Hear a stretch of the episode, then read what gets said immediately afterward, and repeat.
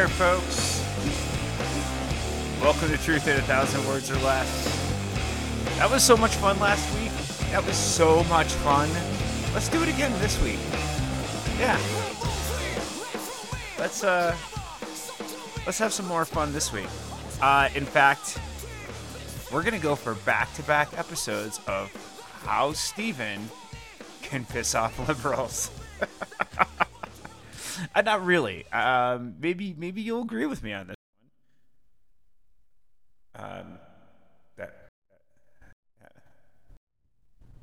that was that was really weird. In any case, uh, sorry about soundboard issues on that one.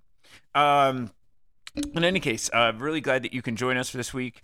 Um, last week, I uh, I don't I don't I don't know if uh, it, you know I wrote about two col- two topics uh, or read you know last week's podcast episode involved two columns that um, I'm sure some I'm sure riled some feathers for some progressives uh, in the idea that number one um, I wrote about why Adam Kinzinger should be the Democratic uh, running mate in 2024. Uh, go back and listen if you want the the reasons for that. But um, I think that uh, you know at this point, you know, obviously, if you if you actually listened, I was advocating for how that would push the progressive agenda forward. The other one was about um, Brittney Griner and about why uh, I don't feel like that we should be uh, negotiating for her release. Not at least, listen, negotiating is one thing, but offering up uh, dangerous criminals, um, you know, like actual Russian arms dealers, which is what some people have advocated for, that we should be giving up, uh, you know, like genuine criminals like that in a, in a prisoner swap. And, and no, like, no, no, we shouldn't. Not, not for Brittney Griner. Um, and uh, so I encourage you to listen to that. Um, this week, what I'm going to be talking about is um, is the student loan forgiveness uh, program that uh, Biden unveiled uh, last week. And so uh, let's just jump right on into it. Um, this one is called uh, this this week's article is called "The High Price of Higher Education." College was, simply put, the best four years of my life that I'll never remember. Oh, I'm sure some meaningful indoctrination took place in there somewhere, and that I stumble around the universe with a modicum of that instilled knowledge locked away in the deep recesses of my brain. But college now seems like a vague recollection, a wispy, me- wispy meandering of classes taken and papers written. What probably sticks out more in my prescient memories are the copious funnels and beer chugs, the late night sessions of Pink Floyd's Dark Side of the Moon, and a few casual hookups that probably never should have happened, but definitely did. I know. What I do know, however, is that I am grateful for the experience, and that the years I spent in upstate New York have molded me into the person I have become since. I'm not going to lie and suggest that I worked tirelessly for years afterwards to repay the Faustian debt of burdensome student loans. I was one of the lucky ones. My dad, bless his heart, saw to it that I left school with no financial obligations other than a fairly substantial bar tab at the Old Stone Jug.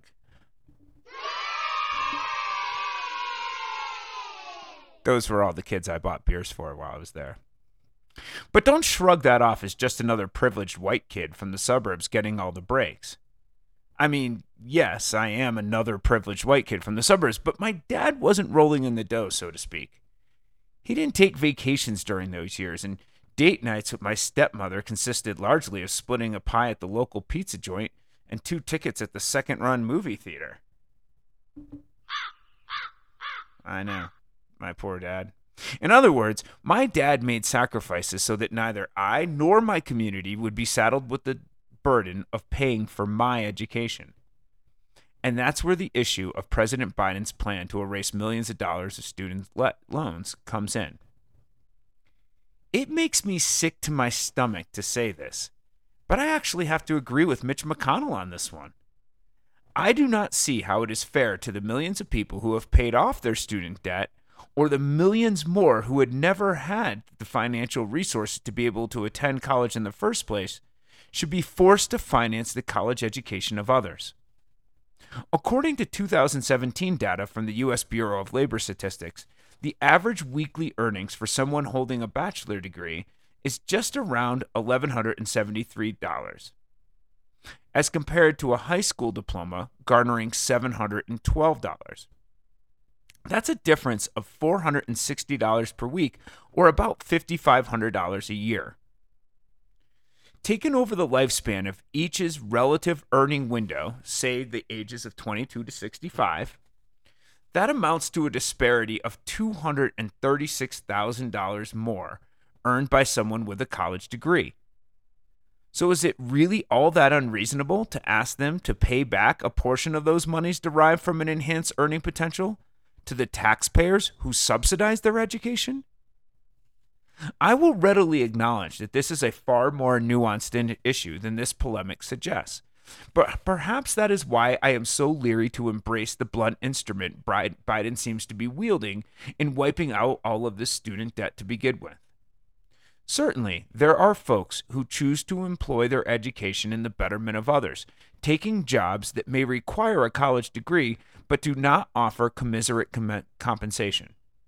Teachers, social workers, mental health professionals, and substance abuse counselors all knowingly accept lower pay with the understanding that their jobs make their communities better places. And for these civil servants, it would seem a fair gesture of appreciation to have society absorb the cost of the education we all inherently benefit from.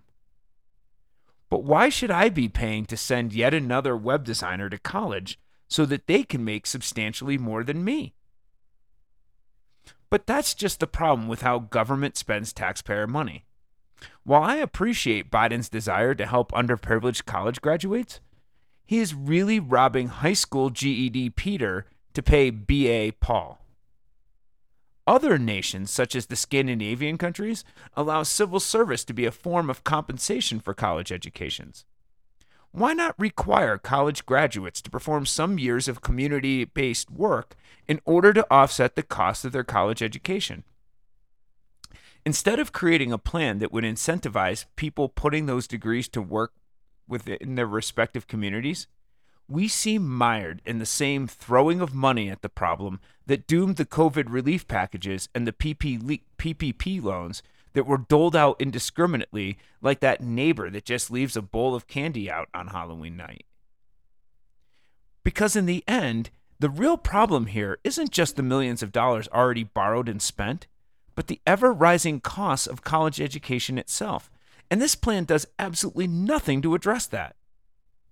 The average yearly cost of a public college is just over $25,000 and double that for private universities.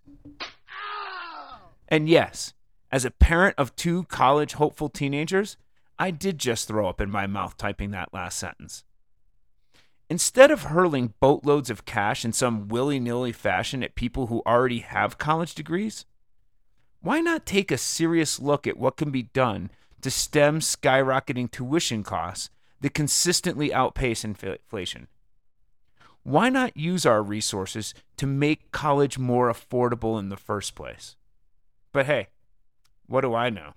I just have a college degree. In any case, folks, so glad to have everybody back. Uh, it's nice. It's nice to have the podcast back up and running. You know, you can never, uh, you can never have enough chords to make it all work. Uh, that's a reference to last week's episode. I'm, i assume that you all listen each week, so if you don't, you should. It's uh, it's awesome. Yeah, people love it. My name is Stephen Craig. I'm the host and author of uh, this little podcast we call Truth in a Thousand Words or Less. I will be back next week with another one. Hopefully, you'll be here with us. Until then, folks, have a great week and peace out, y'all.